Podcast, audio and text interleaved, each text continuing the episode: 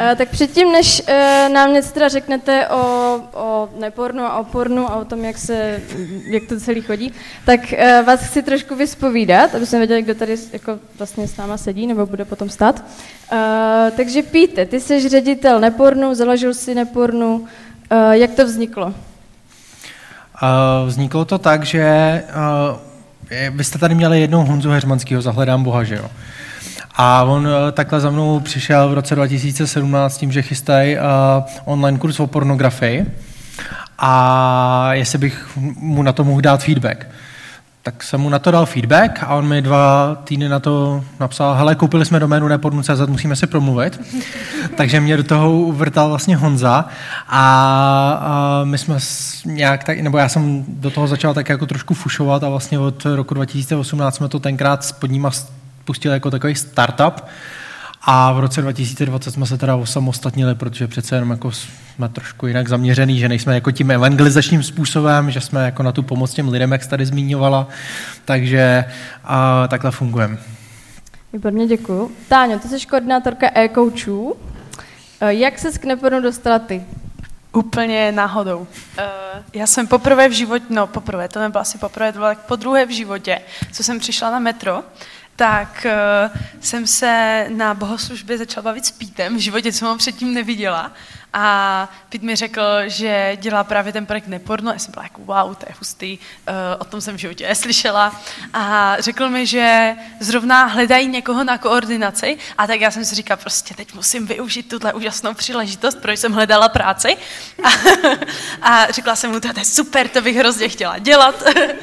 A uh, tak jsme se nějak bavili a Pít mi řekl, že mám být nějakou dobu dobrovolnice a když, když to bude fungovat, tak pak můžu začít dělat koordinátorku. S tím, že mi asi před dvěma týdny řekl, že mě původně vůbec nechtěl zaměstnat. Ale že nikoho lepšího nesehnal. na, na, na můj obranu jsem rád, že jsem nakonec zaměstnal Táňu, protože je fakt jako jeden z nejlepších zaměstnanců, takže to zase a tady nejsou ti ostatní? Říkám jedna z nejlepších. tak Píte, kromě toho, že jsi teda ředitel nepornu, jsi i vášnivý hráč Dungeons and Dragons, takový nerd trošku, a miluješ kafe. Že jo, ne, ne, nemýlím se. Uh, já jsem s Pítem sedím v kanceláři a on hrozně rád nám dělá vždycky kávu ráno. A do určitý míry, když ji jako nedělá až tak často, tak je to zadarmo. A pak, a pak vždycky, do nějaké, vždycky do nějaké míry pak už to spoplatní. Takže my jsme si teďka s kolegama vždycky jako zvykli na to, že to je jako dobrá káva, ale že nesmíme nesmíme jich chtít až moc, protože pak najednou začne stát nějaké peníze.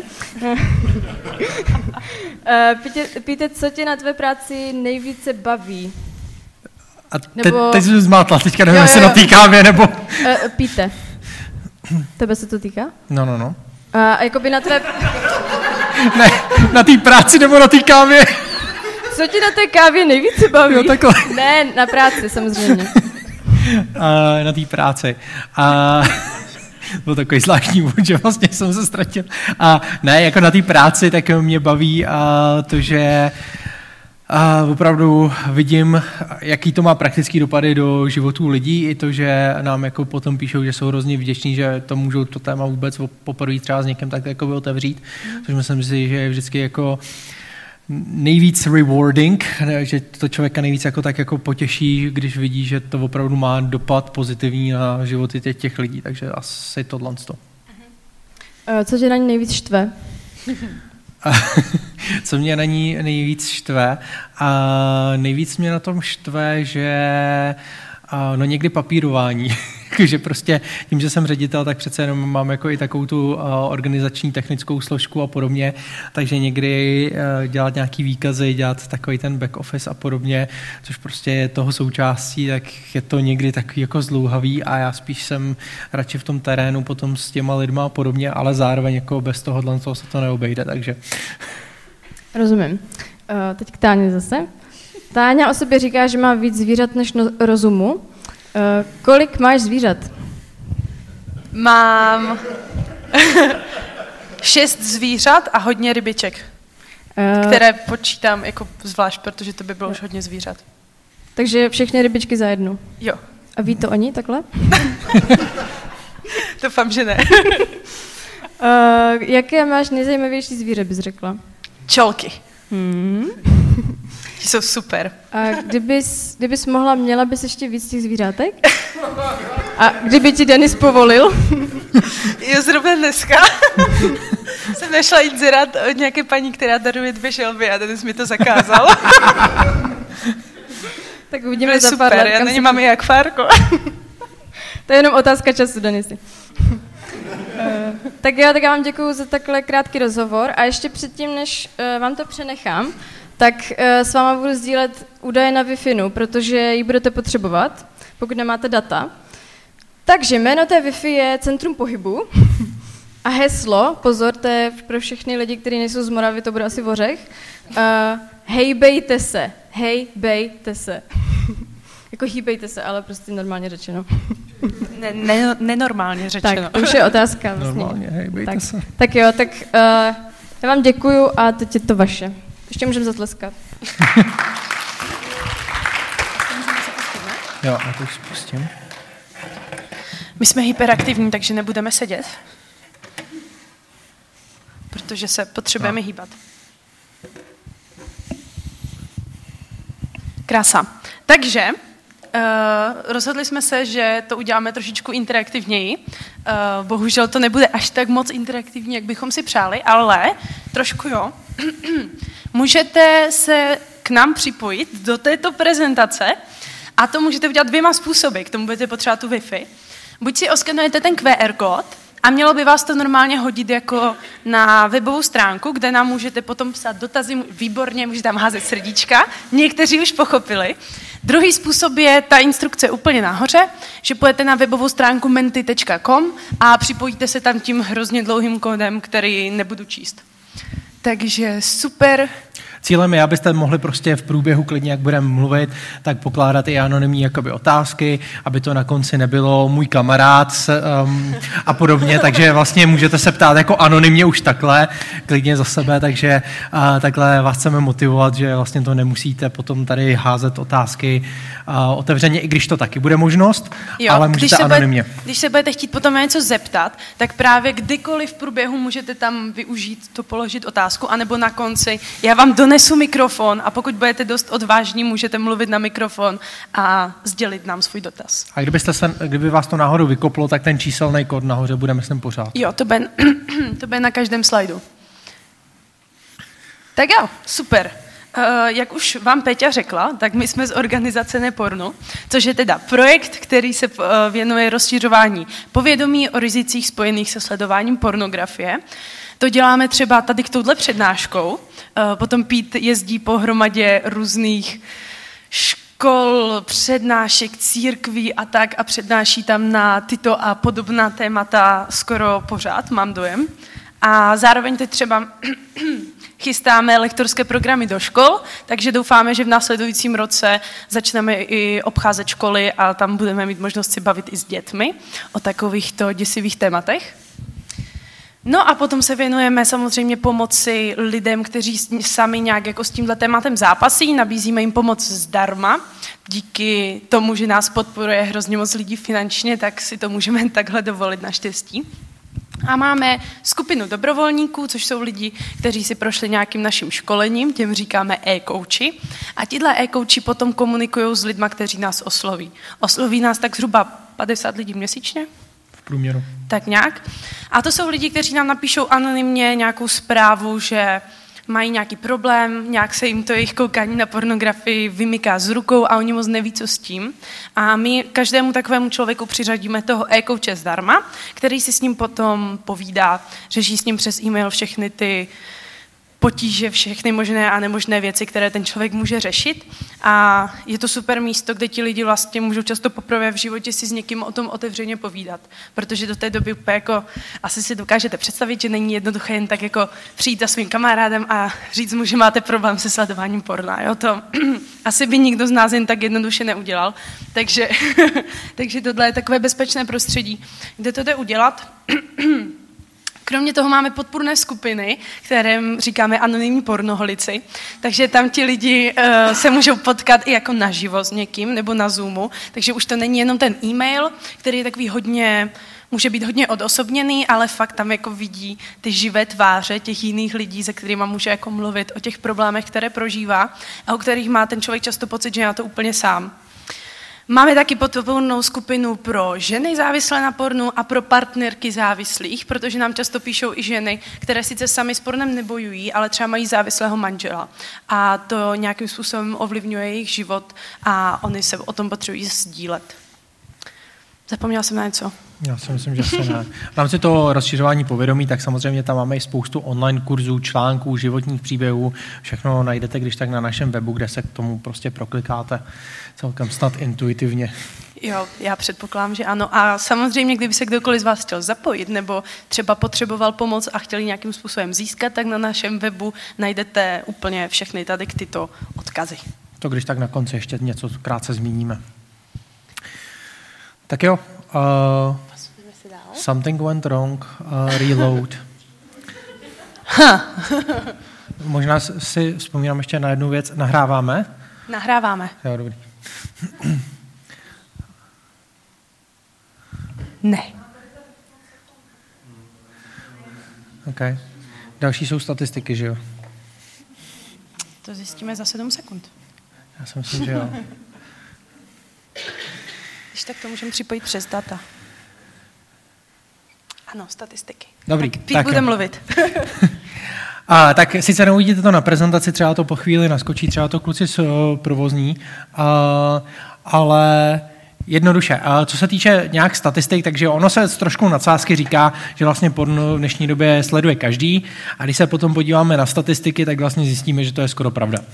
A, takže to je prostě, když se budeme bavit, tak vlastně o té mladší věkové kategorii, řekněme 18 až 30 let, tak uh, tam se bavíme o tom, že 70 9% mužů, 76% žen sleduje porno alespoň jednou měsíčně, s tím, že tyhle jsou statistiky, které jsou 6 let staré. Jo, za tu dobu se to nějak posunulo, vždycky, když sledujeme třeba statistiky na největším pornoserveru Pornhubu, tak tam vidíme, že roste vlastně ten počet sledujících a podobně. Zároveň vidíme počet vlastně žen, který sledují porno a dokonce i s frekvencí, že se začínají smazávat rozdíly mezi muži a ženami. A, a vlastně z nějakých 20% před, řekněme, nějakých 7-8 lety, co vlastně všechny návštěvníci tak byly ženy, tak najednou to máme 35%, jo, což je obrovský nárůst růst a vlastně zatím stojí hlavně ta mladší generace. S tím, že vlastně největší konzumenti jsou teenageři ve věku 13 až 17 let a zároveň vlastně už jakoby průměrný věk je 11 let, kdy se děti poprvé setkají s pornografií s tím, že to je průměrný věk, pátá třída základní školy. Nám, když teďka píší třeba právě teenageři 12, 13, 14 let, tak nám třeba napíší, že už s tím pornem začínali v devíti, někdy v šesti letech. Jo. V takových těch extrémnějších případech se už setkáváme třeba se školkou jo, ale to už jsou jako fakt extrémní případy. To jsou většinou případy, kdy uh, ty děti se k tomu dostanou nějak doma, že rodiče tam prostě někde nechají válet třeba časopis, to jsou uh, to už se teď v dnešní době tolik nestává, ale jako z těch klientů, co třeba teď mají kolem 30 let, tak oni si většinou třeba jako v pěti, šesti letech poprvé viděli porno tady tímhle způsobem. Jeden nedávno psal, že si ho chodil kupovat jako, uh, když vždycky v Playboy byla ta rozkládací dvojstránka uprostřed. Takže vždycky tam šla paní prodavačka se ho vždycky ptala, a na co to budete mít? Tak on na podpal. Ale zároveň ale... ve školce. To je jako pravda. Ale zároveň vlastně v té školce, tak jakoby tím, že rodiče často dítěti třeba šouvnou nezabezpečený tablet jo, a pustí mu pohádky na nějakých pochybných serverech, tam vyskočí nějaký reklamy, dítě se prostě proklikne a protože je zvědavý, tak prostě se tam k tomu dostane a bohužel třeba tím, že z rodiči o tom doma nemluví, tak má na problém zaděláno. Což vlastně se tady bavíme o nějakém, nějaké přitažlivosti pornografie. Proč vlastně nás pornografie jako taková přitahuje? Co je jako na ní zajímavého? Možná vám to připadá jako stupidní otázka, pokud, protože předpokládám, že každý z vás už jste někdy pornografii viděli. Ale každopádně jedna z věcí je, že to je supranormální podnět. To znamená, jakoby nenormální, extra normální, jo. To znamená, když si vezmeme prostě sex, tak jako sex by mě, mě, měl být jako ekvivalent nějakého normálního podnětu a pornografie ale vlastně náš mozek stimuluje v nadměrné míře a vylučuje mnohem více těch pozitivních hormonů, které se třeba vylučují při tom sexu a tím pádem vlastně tam hrozí riziko toho, že si na tom člověk mnohem s nás vybuduje nějakou behaviorální závislost, to znamená závislost na chování, na jednání. Tady mě napadá možná doplnit, že často lidi mají dojem, že ta pornografie funguje jako v mozku stejným způsobem jako sex, ale není to tak. Využívá to vlastně jiné neuronové dráhy a proto často naši klienti mají dojem, že když si najdou vztah, nebo se ožení, nebo prostě nějakým způsobem začnou sexuálně žít, tak to vyřeší jejich problém s pornem, ale není to pravda. Hmm. Tam vlastně uh, funguje to na jejich drahách, že jo? protože co si budeme povídat, tak jako v pornu nemáte žádný dotyky, nemáte tam v podstatě žádný vztah, nemáte tam žádný vůně, nemáte tam tu intimitu, kterou s tím člověkem normálně jako my máte. A hlavně se nemusíte snažit. Přesně tak. Jo? A zároveň vlastně to budí nějaké vzrušení, jo? A zvědavost a podobně. Jak jsem zmiňoval ty děti, když prostě na to narazí, tak my jako lidi jsme stvoření k tomu, aby jsme prostě jako reagovali na sexuální podněty a v něčem vlastně už jakoby od malého věku. Ale malé děti na to nejsou připravené nebo rozhodně ne v takhle extrémní míře. Jo. Právě proto vlastně já vždycky jako na přednáškách říkám, že tady právě potom platí takové to staré známé přísloví, co se v mládí naučíš, toho se ve stáří hodně blbě zbavuješ. Jo?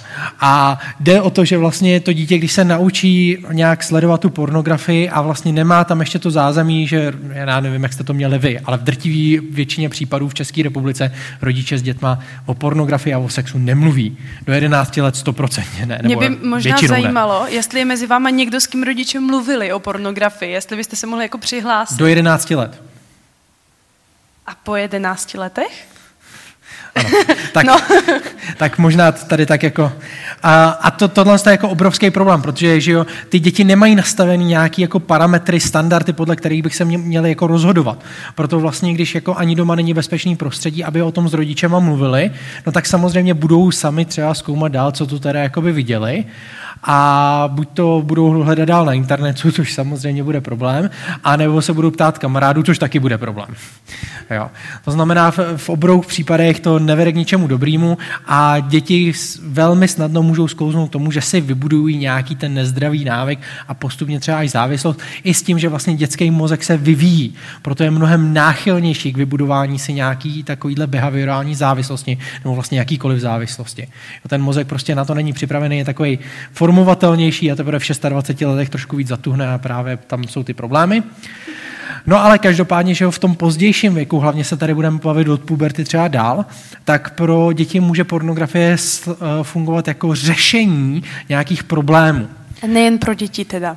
Ne, no právě, jako bavíme se hlavně od toho teenageru dál. Jo. A je to o tom, že vlastně třeba nejčastější věci jsou cítíte se osaměle, nemám přítelkyni, že jo, tak prostě jdu, pustím si porno. Nebo nudím se, no pustím si porno. Jo? A, nebo já nevím, jsem naštvaný, vystresovaný, a, jo? nějakým způsobem se mi něco stalo, nevím, jak to řešit, jdu, pustím si porno. Jo? V takových extrémních případech, jako jsem to třeba měl já, tak vysloveně, když prostě máte doma otčíma, který mamku mlátí a mamka potom jako upadne do alkoholismu, vy přejdete do pěstounské péče vaší tety, tak jako ten únik z reality jako v té podobě pornografie pro mě byl celkem jako dobrý, nebo jako ne byl dobrý, ale jako tenkrát jsem to tak jako vnímal, že prostě ten únik z reality do toho digitálního světa, kdy vlastně všechny fantazie se vám naplní a podobně, tak uh, není to vždycky takhle jako extrémní. Opravdu spousta lidí to má na úrovni té samoty, nudy, jo, že neví, co prostě mají dělat, tak prostě jdou, pustí si porno. Uh, Jenže tím, jak to je vlastně nadměrný podnět a když si vlastně skombinujeme, kolik dopaminu se vylučuje při sledování pornografie a skombinujeme to s tím, že vlastně ještě orgasmus jako takový je největší přirozená odměna, kterou vy vašemu tělu můžete poskytnout, tak když to skombinujete, tak je to vražedný koktejl, protože vlastně v tomhle tom světě, kromě tvrdých drog, není nic jiného z takových normálních podnětů, který by se tomu vyrovnalo. A potom vidíme eh, obrovský pokles motivace u lidí, jo, cokoliv dělat, o cokoliv se snažit, a zajímat se o nějaké věci, eh, dělat nějaké koníčky nebo budovat dokonce vztahy. Zajímat se třeba i o sexuální jakoby styk s partnerem, s partnerkou. Jo, to vlastně celosvětově klesá ten zájem o partnerský sex. A vlastně výsledkem jako je, protože jako nám to nedává smysl. Proč bych to měl dělat, když vlastně si můžu pustit porno? Jo.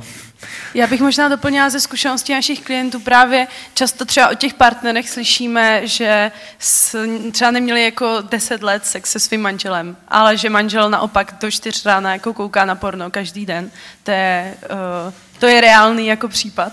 A velmi často se taky jako uh, opakuje to, že když se objeví nějaké stresové období, zkouškové, no přijde nějaký stres z práci, tak to porno je jako jediné řešení, jak já si s tím umím vlastně poradit.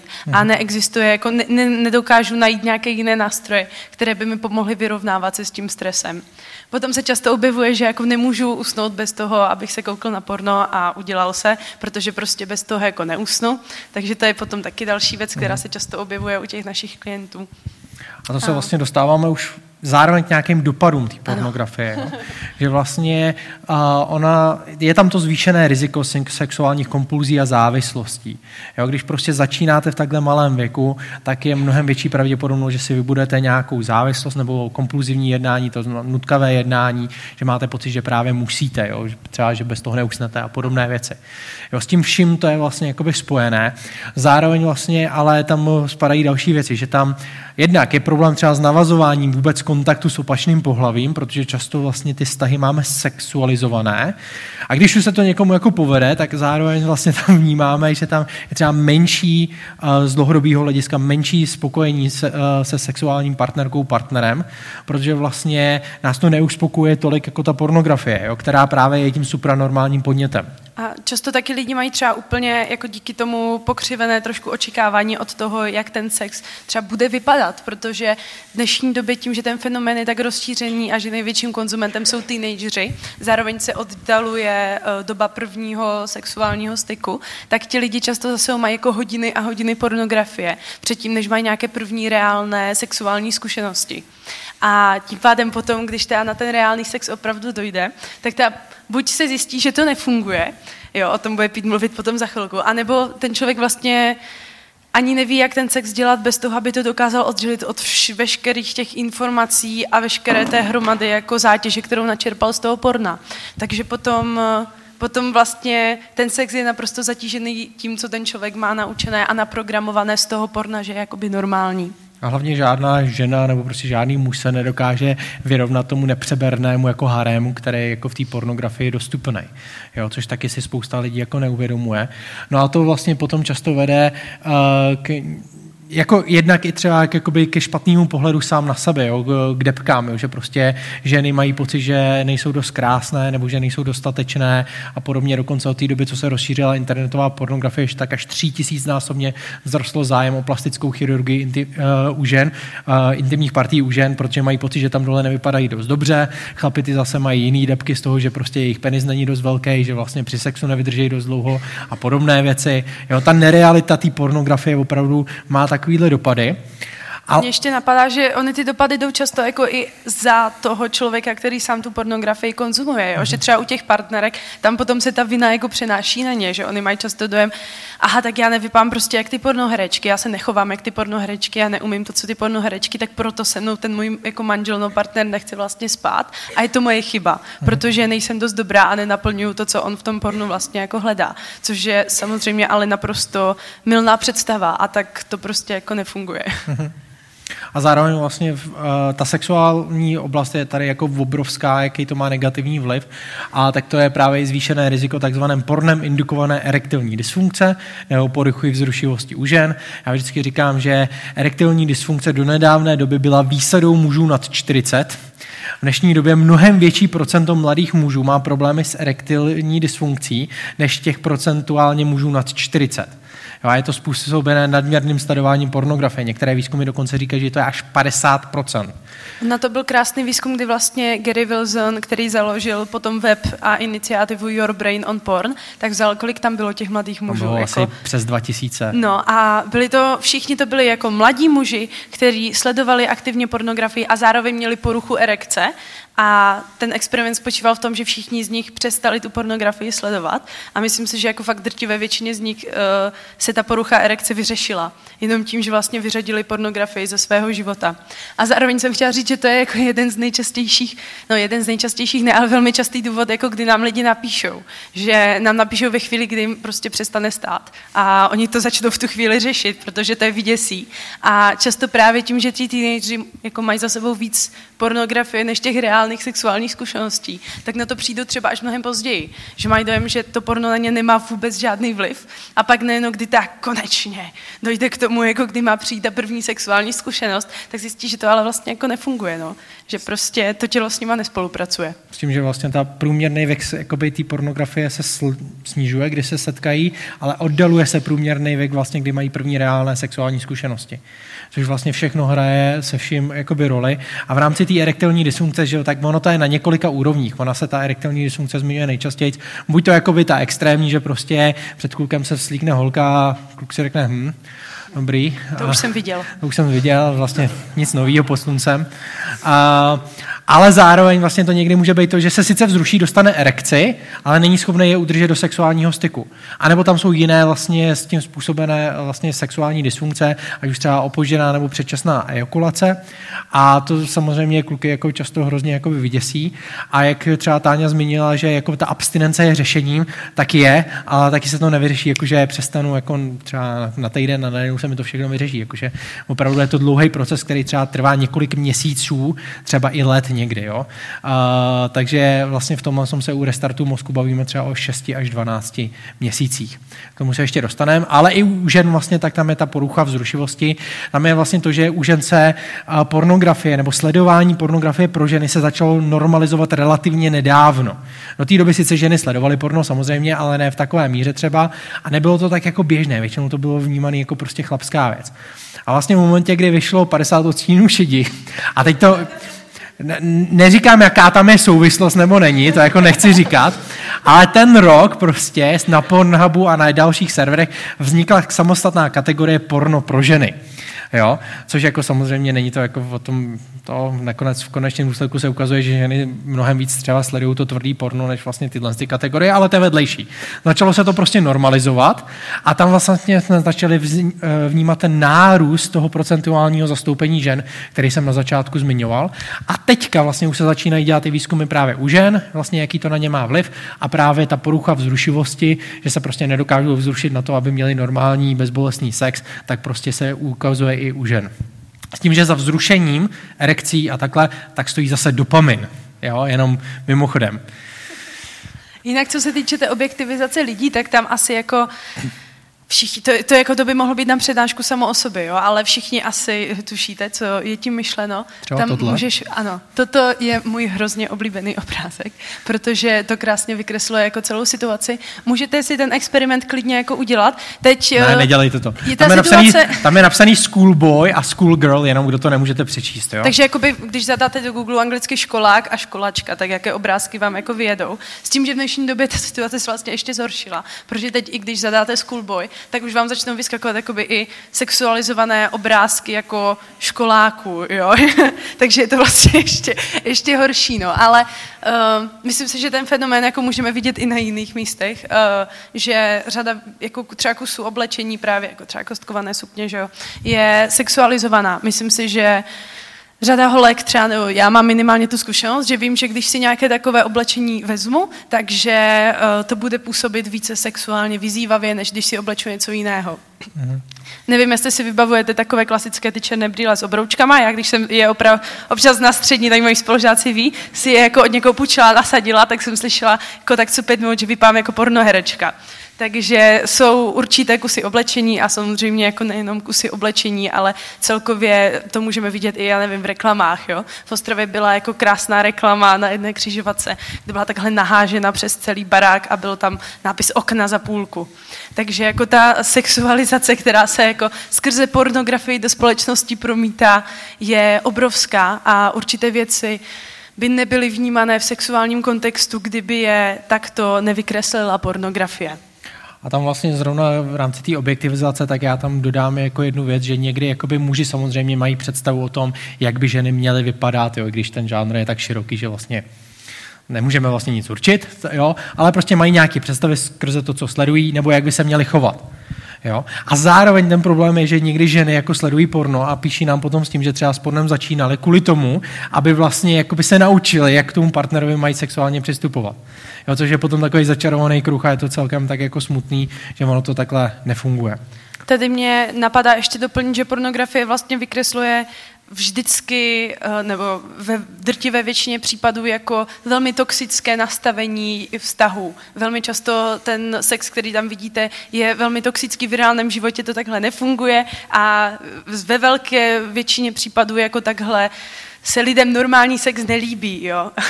Ale v té pornografii je to nějakým způsobem normalizováno a kromě toho to taky podtrhuje řadu jako nezdravých stereotypů, jako třeba rasismus. Ten je jako v pornografii velmi často portrétován. Tak. A jenom my tady mluvíme o závislosti na pornografii, jo? a ono jakoby věci se pořád jako někdy dohadují, se to nazývat závislost nebo porucha kompulzivního jednání.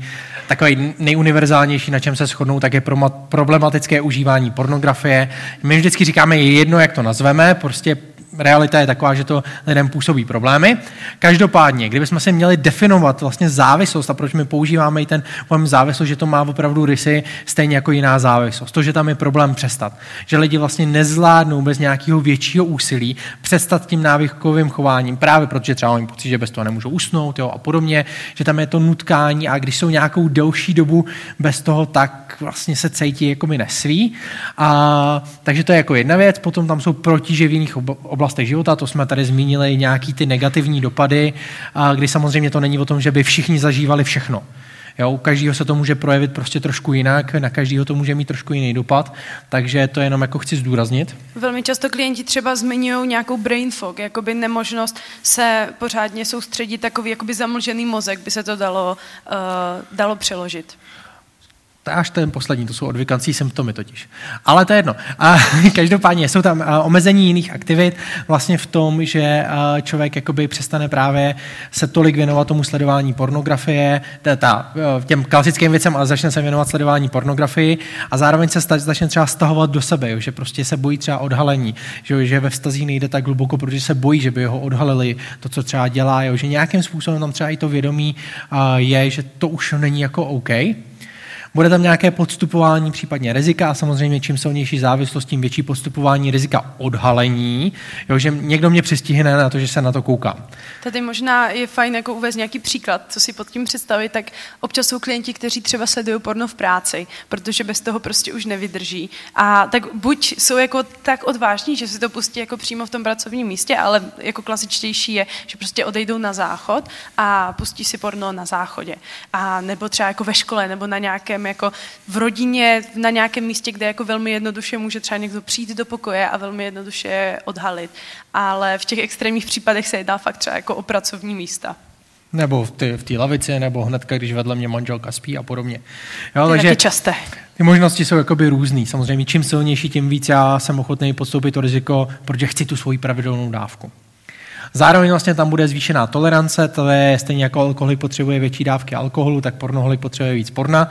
A to je většinou na úrovni jakoby časové, ale často to bývá i jakoby na nějaké jako kvalitativní úrovni. By se to dalo pojmenovat, že to není tak, že ten člověk začne koukat častěji nebo delší dobu, ale že potřebuje stále třeba tvrdší a tvrdší pornografii. Nebo pornografii, která je nějakým způsobem více bizarnější. Třeba se začne uchylovat nějakým fetišům a stává se taky často, že lidi začnou sledovat uh, porno, které neodpovídá jejich sexuální orientaci protože skrze to sledování pornografie dojde k změně jejich sexuální preference, což je něco jiného, a e, vlastně začnou třeba sledovat homosexuální porno. A potom píšou velmi zděšeně, že co mají dělat, že jako nevzruší už jiné porno než to homosexuální přesto, že se sami jako homosexuálové necítí.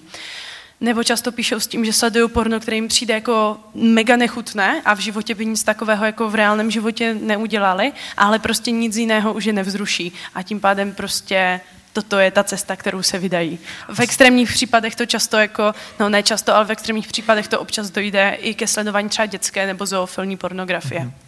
A tady vlastně na tom místě je jenom jako potřeba dodat a ještě jedna věc, že vlastně někde je častý mýtus, který slyšíme často jakoby z televize taky, že v pornografii objevíte to, co se vám ve skutečnosti líbí. Třeba takhle mi holky z Vyhodní ďábla argumentovali tím, že třeba objevíte to, že se vám líbí sex s chobotníčkama. A to je prostě vás kravina, protože prostě v por, porno je natočený vždycky tak, aby vás sexuálně vzrušilo. Ať už jo. tam jsou chobotničky nebo cokoliv jiného. Ano, přesně tak. No a tam to rozhodně neobjevíte. No a v neposlední řadě, tak vlastně už Táně zmínila nějaký ty odvykací symptomy, jako třeba ten brain fog, ale může to být vlastně problémy obecně se soustředěním, nebo výkyvy nálad, nejčastěji samozřejmě nějaká podrážděnost, protože jsem naštvaný, že nemám tu svoji pravidelnou dávku a tak dále. To znamená, to jsou takové jako nejčastější věci, kde my to vnímáme. A teďka vlastně je otázka, že pokud se člověk dostane do téhle fáze, jo, ne všichni, kdo sledují porno, jsou závislí samozřejmě. Někdy tam může být třeba jenom špatný návyk, někdy to je občasný sledování pornografie, ale tak prostě, když už by to došlo do té fáze vlastně té závislosti, co s tím? A my se tady bavíme o fázi odvykání, kterými mu my říkáme restart mozku. Jo? A tam vlastně je několik kroků, kterými doporučujeme a asi nebudeme zabíhat jakoby úplně dopodrobna do každého z nich. Jo? To když tak vás odkážeme třeba na náš online kurz 30 dní bez porna, ale k tomu se ještě dostaneme. Každopádně, co tam je? První, stejně jako alkoholik si musí zabránit přístupu k alkoholu, pornoholik si musí zabránit přístupu k pornu. Jo, a, a někdy to můžou být vlastně uh, jemnější kroky, jako že se tam nainstaluje třeba nějaký blokovací program, jo, nebo nějaký sledovací, my většinou doporučujeme Covenant Eyes, protože tento kombinuje blokování porna a zároveň, že tam má nějakého vykazatelnostního partnera, který mu to posílá vlastně reporty.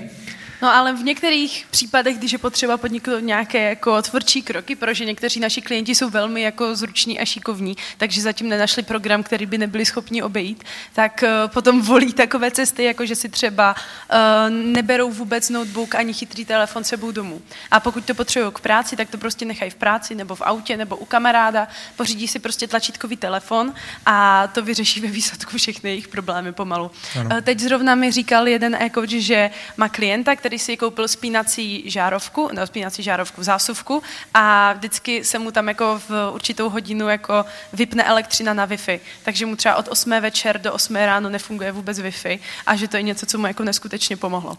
No a jako já vždycky říkám, jako program nikdy není řešením, je pomocníkem na cestě, ale je to jedna z věcí. To znamená, to je jako jedna věc, potom nějaká vykazatelnost, jak právě jsem, to se bavíme o nějakém kamarádství, že prostě mám nějakého kámoše, se kterým to můžu jakoby řešit, protože vlastně jedním z problémů je anonymita, že my vlastně, a to jsou všechny internetové závislosti, že my zůstáváme v anonymitě, jak používáme vlastně ty sítě a podobně. No a vystoupit z té anonymity, mít prostě nějakého parťáka, s kým to jakoby můžu řešit, jo. A já často vlastně tady jenom doporučuji doporučuji, že třeba když takhle vám někdo zavolá, ale prostě dostal jsem chuť na porno, potřebuji prostě pomoc, tak eh, prosím vás, když vám také někdo zavolá, tak akorát s ním půl hodiny neřešte, eh, eh, proč se chce dívat na porno, protože potom, když pověsíte, tak vlastně on půjde a podívá se na porno. No, snažte se odvíct tu pozornost někam jinam a vy vlastně, když byste dostali chuť na porno, snažte se co nejrychleji odvíct pozornost něčemu jinému. Já doporučuji tři jednoduché kroky. Přiznejte si to co nejdřív, protože vlastně když si to přiznáte, tak jako to je jako základ, prostě nechoďte kolem horký kaše, jo, prostě dostal jsem chuť na porno a přiznejte si to co nejdřív a nahlas. Nemusí to slyšet všichni kolem vás, ale když to řeknete nahlas, váš mozek se aktivuje trošku jinak a jste schopný o tom líp přemýšlet. Ale když to řeknete tak nahlas, že to uslyší všichni kolem vás, tak máte zlatého bludišťáka za odměnu. Ano, přesně tak. A to znamená, je to prostě takový uh, brain hack, jo, že prostě hacknete svůj mozek. Potom vlastně to nahlas odmítnete, nechci se dívat, protože a tam si doplníte nějakou svoji motivaci, ideálně pozitivně definovanou.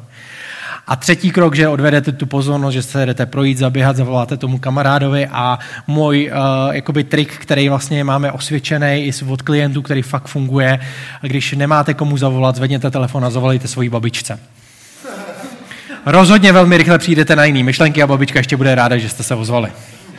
My často s klientama vytváříme, nebo já tomu aspoň u svých klientek říkám plán B, že vytvoříme nějaký seznam aktivit, které budou mi vždycky po ruce, které můžu v takovou chvíli využít. Aby tam právě jako seznam věcí, aby tam pro každou denní dobu, i když to bude ve tři ráno něco našli, oni často si tam dávají jako, že budu si zahrát na klavír, což je jako super, ale ve tři ráno to nejde, jo, protože člověk zbudí všechny ostatní jako v tom domě, kde bydlí. Jo. Takže vždycky eh, je fajn mít nějaký seznam aktivit, které má člověk vždycky po ruce. Je to vždycky dostupné, protože v takovou chvíli se vám nechce začít složitě vymýšlet, co byste mohli jít asi tak dělat a mít už něco předpřipraveného a prostě jednu věci vybrat a jít do toho. Mm-hmm. V rámci toho já už jenom v rychlosti zmíním, že samozřejmě součástí toho procesu je třeba právě odhalování spouštěčů, co vlastně, jestli to je třeba ta nuda nebo prostě stres nebo cokoliv, jak s tím ideálně zdravě pracovat. Potom samozřejmě budovat nějaké nové zdravé návyky, aby jsme se jenom nesoustředili na to negativní, jako nechci sledovat porno, ale co teda od života chci. Začít budovat tohle, což s tím se pojí zdravé vztahy a případně zdravý pohled na sex, který je právě, jak tady často padlo, už jakoby překroucený vlastně tím eh, sledováním pornografie. Tak, a my bychom vám teďka nakonec chtěli dát takovou výzvu, protože vlastně dneska eh, oficiálně začal takzvaný No Not November a, a to je to takový jako dobrý, eh, tak, dobrý moment vlastně s tím něco začít třeba jako dělat nebo zjistit, jak na tom třeba jste. A spousta lidí, kteří právě jako si nejsou třeba jistí, jestli s tím sledováním pornografie mají nebo nemají problém, tak já jim dávám jednoduchou výzvu. Zkuste na měsíc přestat. K tomu máte teď úplně ten nejlepší měsíc v roce. Přesně tak. To znamená, je, eh, je to jednoduchý, prostě na měsíc zkuste eh, nedívat se na porno. A samozřejmě jednou na to ještě je trošku jakoby drsnější, že vlastně byste u toho neměli ani honit a případně eh, no, prostě obecně masturbovat. Já nevím, jak se použije, jestli je nějaký slangový výraz teďka Masturbovat se říká. Ano. Teď jsem se úplně zarazil. A, takže prostě nemasturbovat, jo. A každopádně a, je to výzva, k, do které vás chceme taky jako pozvat, do které se můžete zapojit a můžete si během toho projít třeba i ten náš kurz 30 dní bez porna, který najdete normálně na našem webu. Když tam vlastně v sekci pomoc, tak tam jsou online kurzy jako pro závislé. I když třeba nejste nutně závislí, tak si to prostě prokliknete. Když skočíš na další slide? Tak tam je dokonce obrázek jo, k tomu tak. kurzu. Takže v tom kurzu najdete uh, nějaké zamýšlení na každý den, je tam dokonce video s pítem, takže uvidíte každým píta, to je super. A můžete si ten kurz samozřejmě procházet i s nějakým z našich e-coachů. Tam jednoduše na začátku stačí vyplnit, chci si tento kurz projít s e-coachem, pokud vám nějaký ještě nebyl přidělen, tak si o něho požádáte a potom vlastně celý ten měsíc můžete být i v kontaktu s někým, kdo vám bude třeba dávat doplňující otázky nebo vás bude podporovat motivovat a povzbuzovat. No a každopádně tady v ten moment já jako ještě motivuju jakoby ženy, aby nás třeba sledovali i na sociálních sítích, samozřejmě chlapi taky. Ale ale uh, p- p- p- proč ženy vlastně v této souvislosti? Takže protože, abyste se nemuseli dívat na mě, tak jako my, my připravujeme a ještě ho nemáme teda ready, ale bude tam tady jakoby videokurs s Táňou. Můžete se dívat tak, na mě potom. se budete dívat potom na Táňu a bude 30 dní bezporna, ale bude to pro ženy, protože my jsme ten, tenhle ten zaměřili prostě na chlapy, protože někdy si to řešíme trošku po svém nějakou motivaci a podobně, tak prostě ženy budeme zkusit tam dal videa z Rockyho, které mě teda moc jako nenadchly. takže prostě uděláme jako speciální jako verzi jako pro ženy a podobně, takže uh, bude se to snad tenhle ten měsíc točit a podobně, takže uh, do konce roku to možná i zvládneme jako ještě uh, vyhodit ven. Takže to je něco, uh, k čemu bychom vás chtěli ještě pozvat. A myslím, že teďka už je čas na otázky. Myslím, jo, krása. A pojďme do toho. Já vždycky, uh, Hanetě, když tak poprosím, abys potom jenom, když ta otázka bude zodpovědná, že ji entrem odklikneš. Zatím nic nedělej. tak jo, jsou mezi křesťany statistiky stejné, nebo jsou na tom hůř? Máme no, krásný výzkum, Pít vám to řekne. To je jednoduchý, protože křesťaní by se na porno neměli dívat, tak samozřejmě jsme na tom hůř, ale ne. Uh, uh, podle statistik vychází, že aktivní křesťané, pokud jako vysloveně tu víru berou vážně, tak to má pozitivní vliv a většinou ty statistiky nejsou tak extrémní. Vlastně výzkum České evangelikální aliance z roku 2018 tak ukázal, že z těch aktivních křesťanů tak uh, je to 43% mužů a 12% žen, který sledují jakoby porno. Jo, a to je vlastně z toho, že 85% těch respondentů fakt byli velmi aktivní křesťané. Na druhou stranu, kdybychom to jako zprůměrovali na celou církev, tak asi ty statistiky budou úplně stejné jako kdekoliv jinde. Jo, takže myslím si, že prostě není to něco, co by se jako křesťanům jako vyhýbalo a, a to. Takže asi tak. Můžeme dát enter. Už se vám někdo přiznal, že fakt sleduje dětské porno, co jste s tím případně dělali, je povinnost třeba toto konkrétně nahlásit? Ano, přiznal, co jsme s tím případně dělali. Naštěstí už jsme se k tomu dostali vždycky v případě, kdy už to před námi zjistil někdo jiný. Ta ohlašovací povinnost tam vzniká, takže kdyby nám to někdo přiznal a ještě, a byli bychom úplně první, komu by to kdy přeznal, tak tam vzniká povinnost to nahlásit. Každopádně to, s čím jsme se setkali, tak byly třeba chvíle, kdy už Na to předtím přišla manželka a manželka toho svého manžela šla a fakt ho nahlásila na policii. A my jsme potom s nima dále pracovali už potom, co to s policií jako se nějakým způsobem řešilo, což je fajn, že to jako nebylo na nás, protože ta služba je anonymní a nahlašuje se to jako ano. blbě. uh, fun fact, nebo možná spíš sad fact, uh, je, že vlastně uh, tohle to zrovna bylo u uh, křesťana, který byl ve vedoucí pozici v církvi a byl už skoro v důchodovém věku. Jo, a teď třeba zrovna jedna uh, další klientka, tak uh, ta má třeba stejnou zkušenost a tam teda to nebyl vedoucí v církvi a byl v podstatě mladší. Takže jako stává se to, ale naštěstí jsme zatím nebyli v situaci, kde bychom to museli nahlašovat my. V čem je masturbace špatná? Je to hřích? Víte? Vždycky v církvi tahle ta otázka. No. A, teď, teď, tak, teď, teď už eh, tam chybí jenom otázka na LGBTQ a bude to úplně kompletní. Jo, jo, a co tak. se vždycky lidi ptají? A prosím vás, uh, pokud jako uh, mi dáváte jako legitimní odkaz Onana, tak vlastně nechápete, o čem ten příběh je. Uh, ne, není to o masturbaci, je to o tom, že Onan nechtěl svým bráchovi splodit vlastně potomka, jo? takže je to úplně o něčem jiném, není to o, o Onany. Bible nikde nezmiňuje onany, masturbaci, nikde. Nevyjadřuje se k tomu. Prostě a v žádném, v žádném, na žádném místě to tam prostě není, tečka. Jo? A to znamená, v tomhle tom my nemůžeme jako oficiálně říct, jestli to je nebo není hřích. A moje takové jako politické vyjádření je, že já si nemyslím, že masturbace sama o sobě je hřích, a, nebo že by byla sama o sobě špatná, ale zároveň si nemyslím, že je pro život potřebná jo, protože opravdu v životě jí člověk jako nepotřebuje, takový ty uh, rádoby výzkumy o tom, že uh, třeba je to prevence rakoviny prostaty u mužů, je to kravina, prostě žádný výzkum tohle to nemůže nikdy dokázat. A to se, Protože se... nenajdete na celém světě dostatečnou skupinu mužů, které nikdy nemasturbovali. Ano. Tím pádem ten výzkum se nedá udělat dostatečně validně. Bohužel. Takže uh, v, tom, v tomhle tom slova smyslu prostě tam jako to nemůžeme prokázat. Každopádně je to hřích nebo není. Uh, sama o sobě není špatná, podle mě sama o sobě není hřích. Samozřejmě to, že často jakoby, ten problém, který tam jako často křesťaní řeší, že je doprovázaný jako nějakýma jako představama a podobně.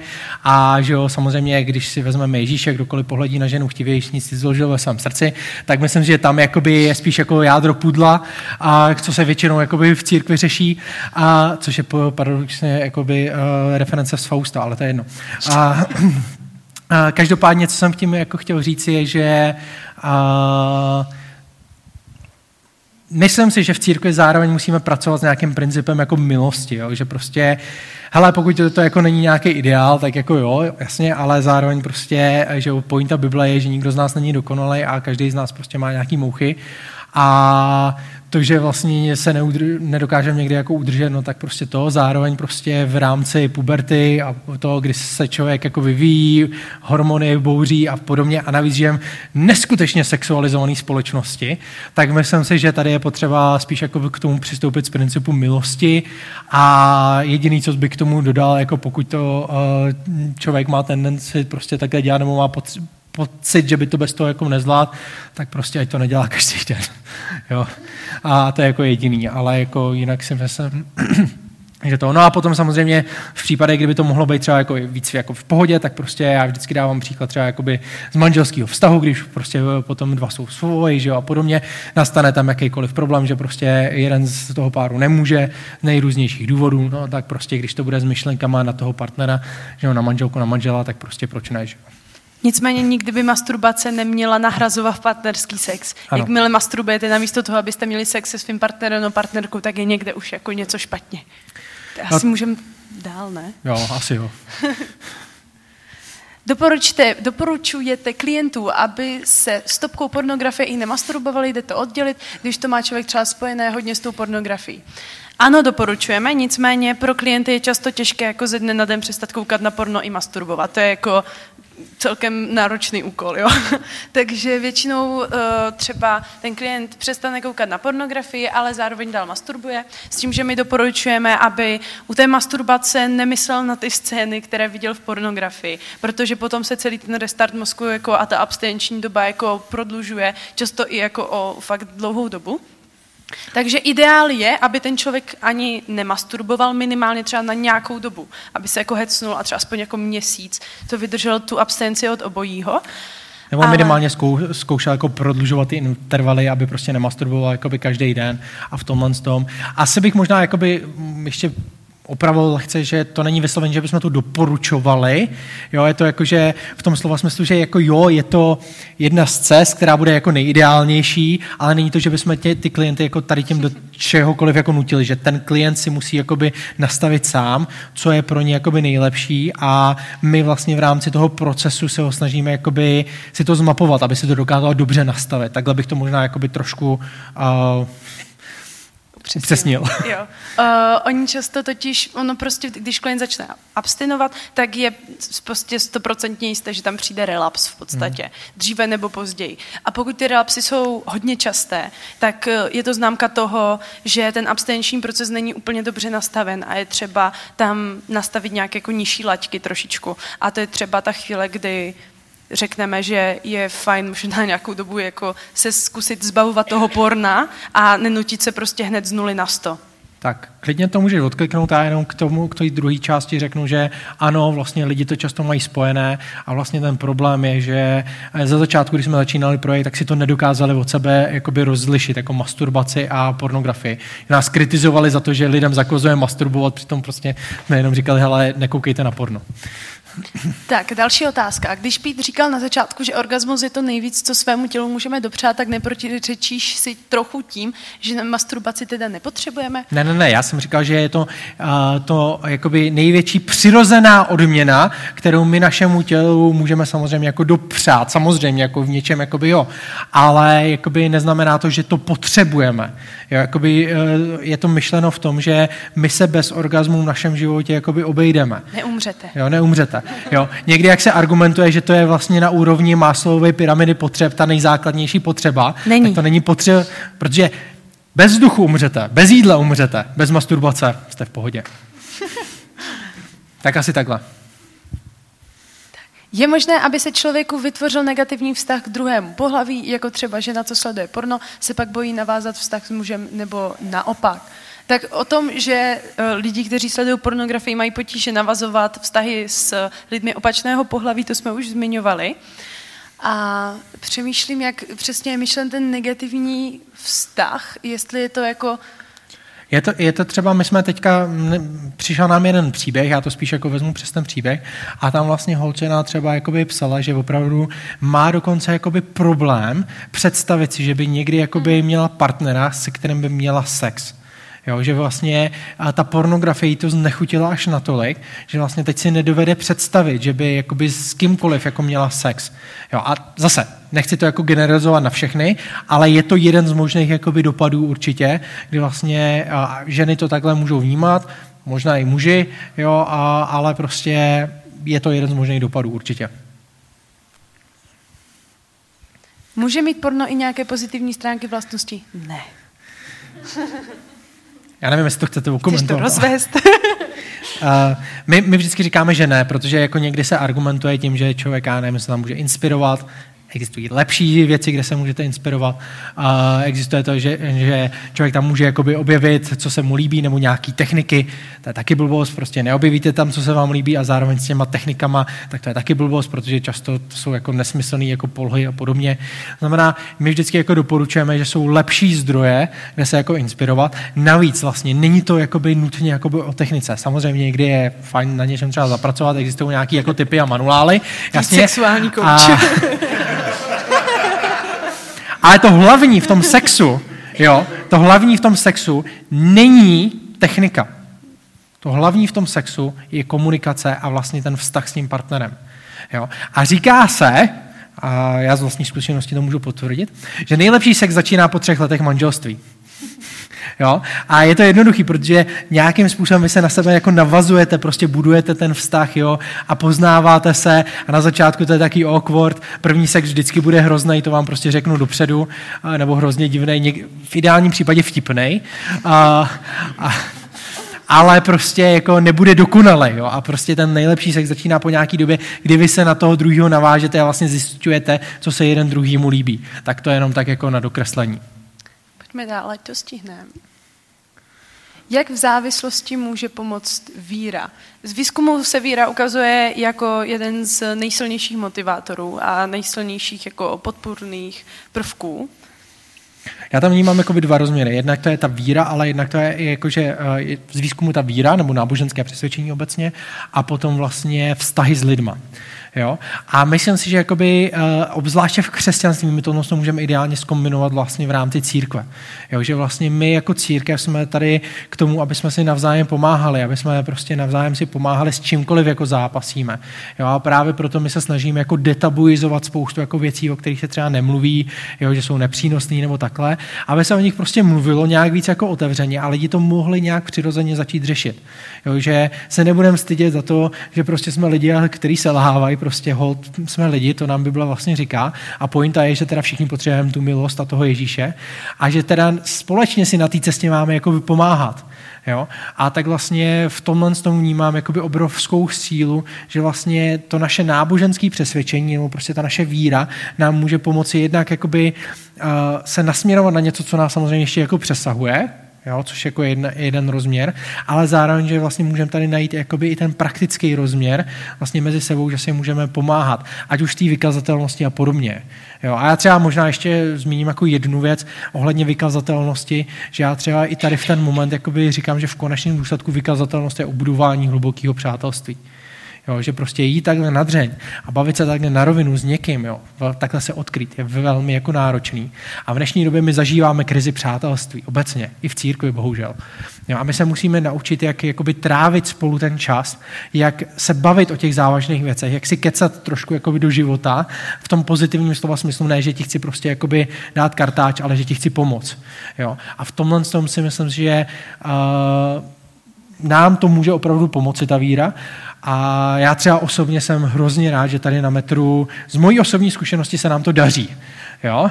A je to moje osobní zkušenost, takže kdyby tady náhodou někdo byl to, přijďte za mnou, jsem tady taky jeden z vedoucích, takže mi dejte klidně jako feedback, Běžte si vazbu. povídat s A, Můžete, a nebo za, za kýmkoliv jiným, za kýmkoliv. Jo, ale jenom jako, že tohle je prostě nějaká hodnota, kterou my tady na metru taky chceme třeba vybudovat, vlastně, aby tady ta možnost byla. Tak pojďme dál. Jak může církev pomoci lidem, kteří se závislostí a pornografii prochází, jsou pastoři otevření o tomto tématu mluvit? My se snažíme ty pastory a ty vedoucí v církvi o tomto tématu vzdělávat. Máme i kurz přímo pro vedoucí v církvi, který, uh, doufám, se bude stále více a více rozšiřovat. Zároveň Pít často třeba jako jezdí do mládeží a do církví, kde uh, buď má přímo třeba kázání nebo program na mládeži o tom a nevím, jestli se věnujeme přímo i nějakému vzdělávání těch vedoucích. Vám, Pít vám to řekne. Určitě se děl, eh, zaměřuji tady na to. Nicméně, tady zase dám tu negativní stránku, že často jako o to není zájem.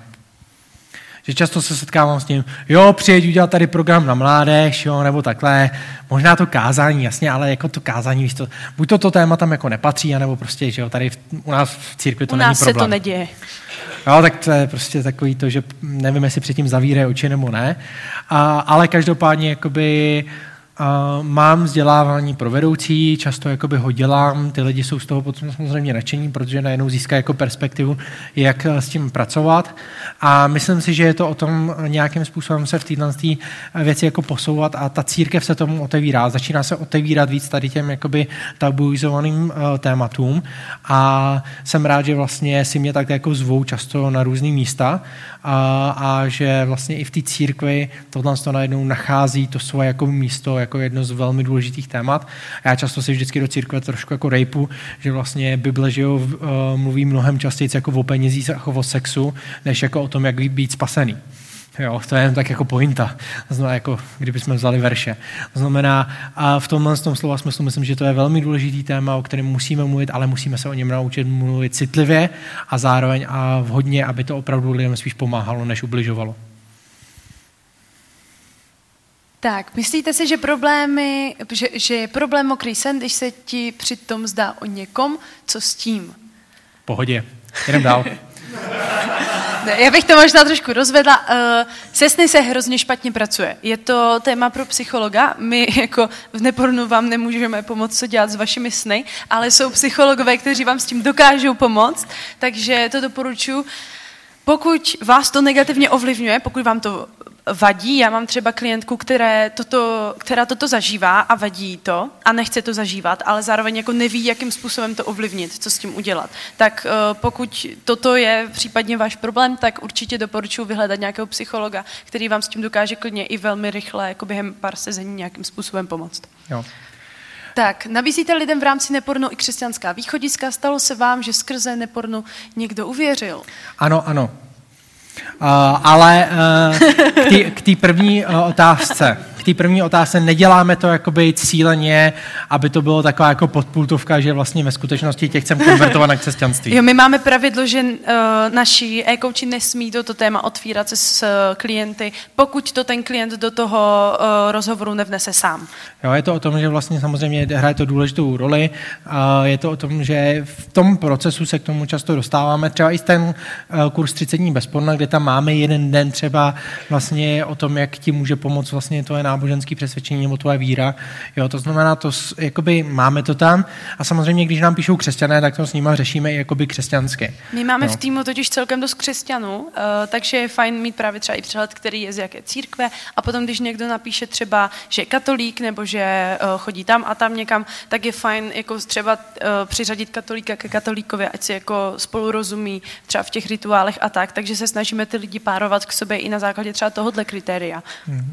Jo, a zároveň to druhý, tak jako jo, stalo se to, stalo se to dle mýho vědomí jednou. Já o tom třeba ani nevím. A, ale nebylo to zase, nebylo to jakoby cílení, že bychom to nějak jako plánovali prostě s tím klučinou. Bylo to teda konkrétně s mým klučinou, který eh, si psal se mnou a on to otevřel to téma a nějakým způsobem to chtěl dál jakoby zkoumat a a když vlastně to došlo na to, že vlastně mi napsal, že by rád se šel podívat někam do církve, tak jsem ho vzal do církve. No. Dobře jsi to udělal, Píte. Může se člověk cítit po dlouhodobém sledování porna v podstatě zneužitý, i když je nikdo v podstatě nezneužil?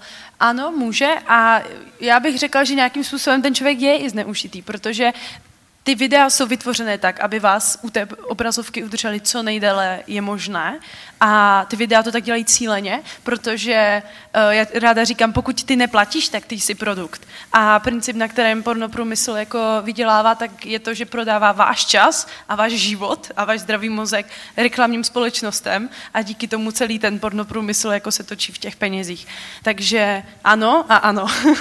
Člověk je zneužitý a může se cítit zneužitý. Ty oběti jsou samozřejmě hlavně ti lidi, kteří jsou často jako nalákáni jako ti pornoherci do, té, uh, do toho pornoprůmyslu, ale jako ve výsledku ta, uh, ten pornoprůmysl zneužívá i ty své diváky tady tímhle způsobem.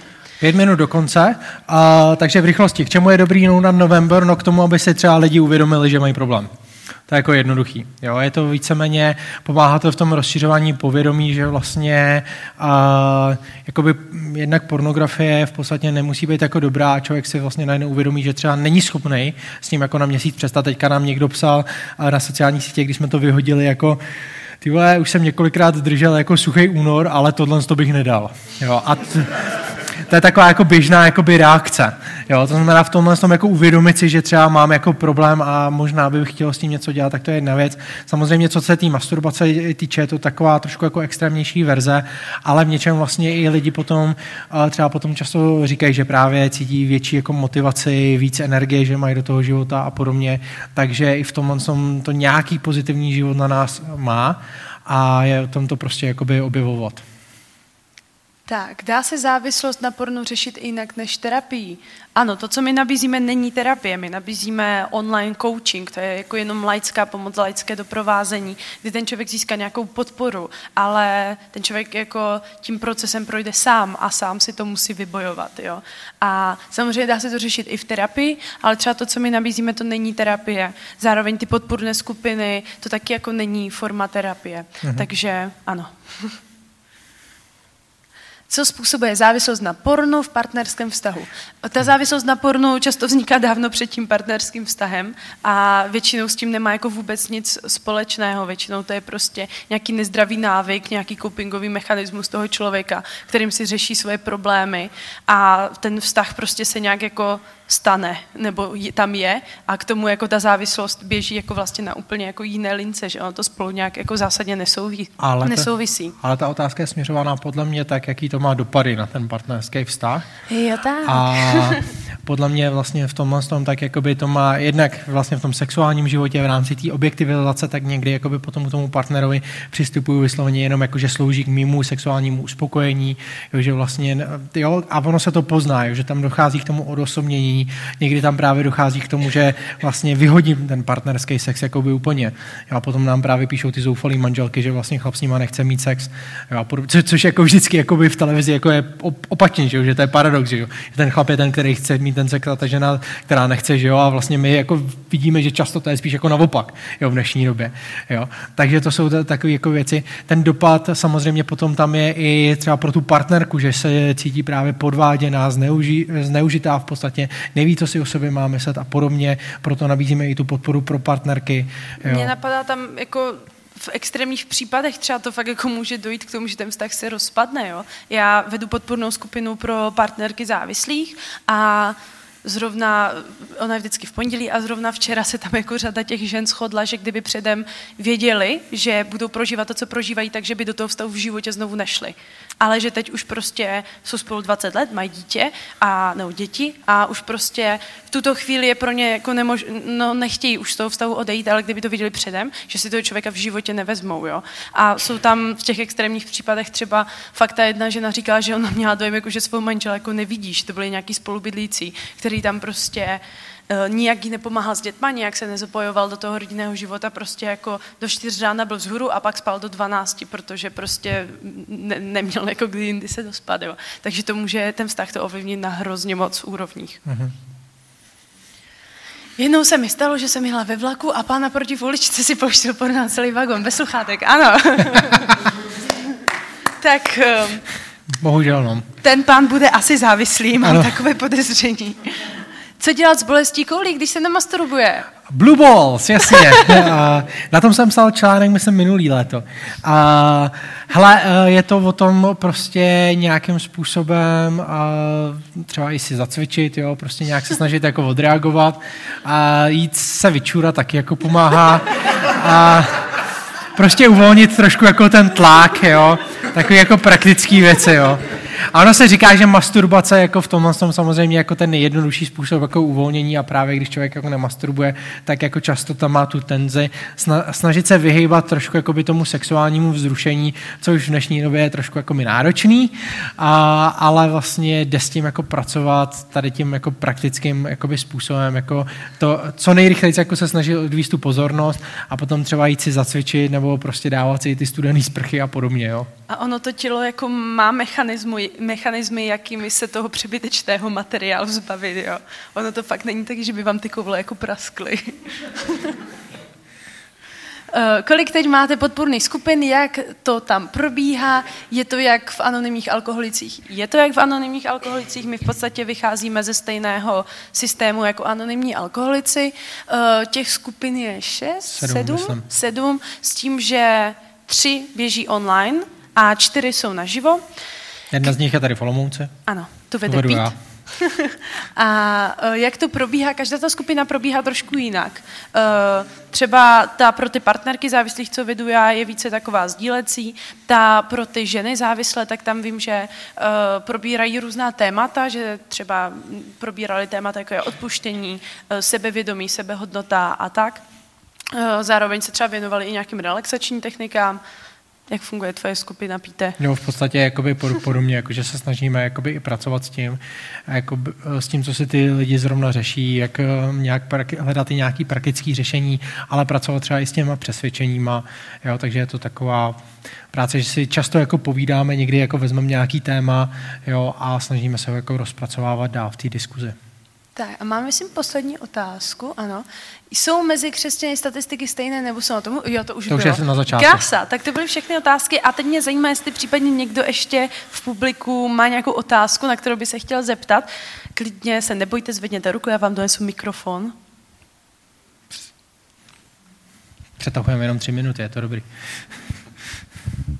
Eh, Já bych se chtěl zeptat, eh, jestli je jako nějaká dokázaná, jako, myslím si, že jo, ale jako, jestli se to dá nějakým způsobem komentovat, eh, jako dokázaná souvislost mezi pornem a promiskuitou vlastně lidí. Mezi promiskuitou, jo? V podstatě myslím si, že nutně ne. Jakože nej, uh, myslím si, že žádný výzkum k tomu není vysloveně jakoby nastavený nebo podobně. Já si myslím, že tam spíš jakoby budou podobné věci, jako třeba u té agresivity, co jsme někdy jako řešili, že vlastně je taky jakoby porno nevede automaticky k agresivitě, jo? Že, se, že výzkumy spíš jakoby ukazují, že pokud k tomu ten člověk třeba má sklony, a to může být z, nej, jako z výchovy, z, ně, prostě z života, co si jako nabalil a podobně, takže potom to může podtrhnout a může to jakoby v to eskalovat. Jo? Ale nemusí to tak jakoby nutně být. Samozřejmě, co se jakoby ukazuje, že u těch jakoby mladistvech nebo prostě u prostě teenagerů a podobně, tak to často jakoby vede, to třeba byly teďka uh, Fight the New Drug, tak vyho, vyhazoval statistiky v tom, že často třeba to asi 31% holek podle nějakého výzkumu, tak má třeba zkušenosti s tím, že jako orální sex klukovi dali dřív předtím, nebo předtím, než s ním jako se poprvé dali pusu. Jo? To znamená, v něčem jakoby se mění jakoby sexuální jakoby návyky, že prostě tím, že to vidíme v tom pornu, kde samozřejmě se lidi nelíbají, tak jakoby je to přirozenější v něčem, takže možná jakoby v určitém slova smyslu ano, ale nějaký vysloveně, záleží na tom, z jakého úhlu pohledu se na to asi podíváme. Jo? Takže nějaké změny samozřejmě v chování tam jsou. Jo, je otázka, kde, jaká je souvislost, co bylo předtím nebo potom. Vidíme, že prostě vzrostl třeba obrovský na, nárůst jako uh, análního sexu jo, a podobně, což vlastně já osobně bych se přikláněl za to, že za to taky může spíš jako normalizace jakoby v pornografii, ale jako jasný závěry tady jako nemáme. Nějaké další otázky?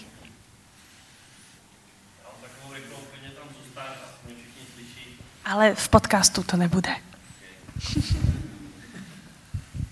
Já se vás teda zeptám, jaká je pro vás největší odměna v téhle té práci, jestli mě chápete.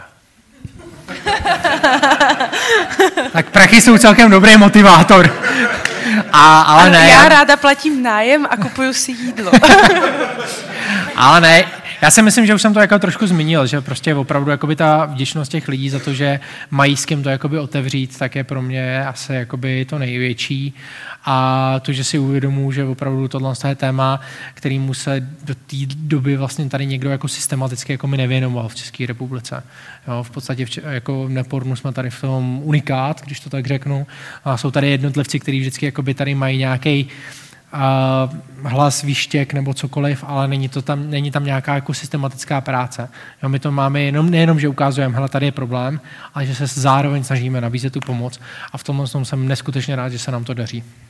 Jo, já třeba tím, že teď startovala ta podpůrná skupina, tak tam jsem měla možnost jako s někým být v kontaktu jako i fakt face to face, nejenom přes e-mail. A oni ti lidi jako fakt hodně vyjadřují tu vděčnost. Ale jak to vidíte ještě naživo na těch obrazovkách, jako že fakt vidíte i ty obličeje a ty emoce tam prostě jsou, tak je to jako, člověk má dojem, že fakt dělá něco, co má smysl. Mm-hmm. A to je podle mě největší odměna, jako co si může z práce člověk odnést. Tak poslední otázka.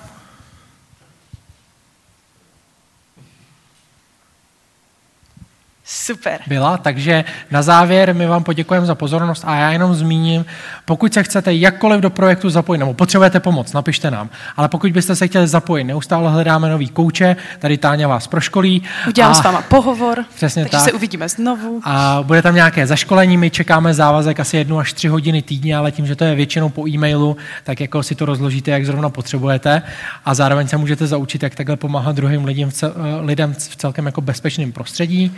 Zároveň, pokud jste si prošli závislostí nebo prostě partner nebo prostě cokoliv, napište svůj životní příběh, my to anonymně hodíme na náš web, je to nejčtenější sekce na našem webu, eh, přičemž lidi nám potom napíší, hele, přečetl jsem si to, stotožnil jsem se s tím, proto jsem se vám rozhodl napsat o pomoc. A když nás budete sledovat nebo sdílet na sociálních sítích, tak budeme taky velmi vděční. Protože vlastně se to dostane třeba k někomu, kdo tu pomoc potřebuje, on nám napíše, vy se to nedozvíte, ale vlastně mu pomůžete. A nebo nás můžete i podporovat finančně, abychom mohli i nadále platit náš nájem. A to když tak eh, na našem webu máme nějaké další informace, kdybyste se chtěli zapojit jednorázově nebo pravidelně, máme tam i nějaké letáčky a samozřejmě nás můžete podpořit i tím, že zajdete tam dozadu a koupíte si třeba nějakou knížku, tričko, placku, něco takového. To jsme zapomněli říct, přinesli, přinesli jsme hromadu našeho merče, můžete si koupit úžasné trička, anebo knížky a různé další zajímavé věci. Máme i tašku a dá se platit i kartou, protože půjde hrozně technicky, jako má úplně hromadu technických vymožeností, takže na mobil přijímá kart, platby kartou, takže jako i to je možné. takže tak. Takže díky. díky moc za pozornost a předáváme slovo zpátky Pétě.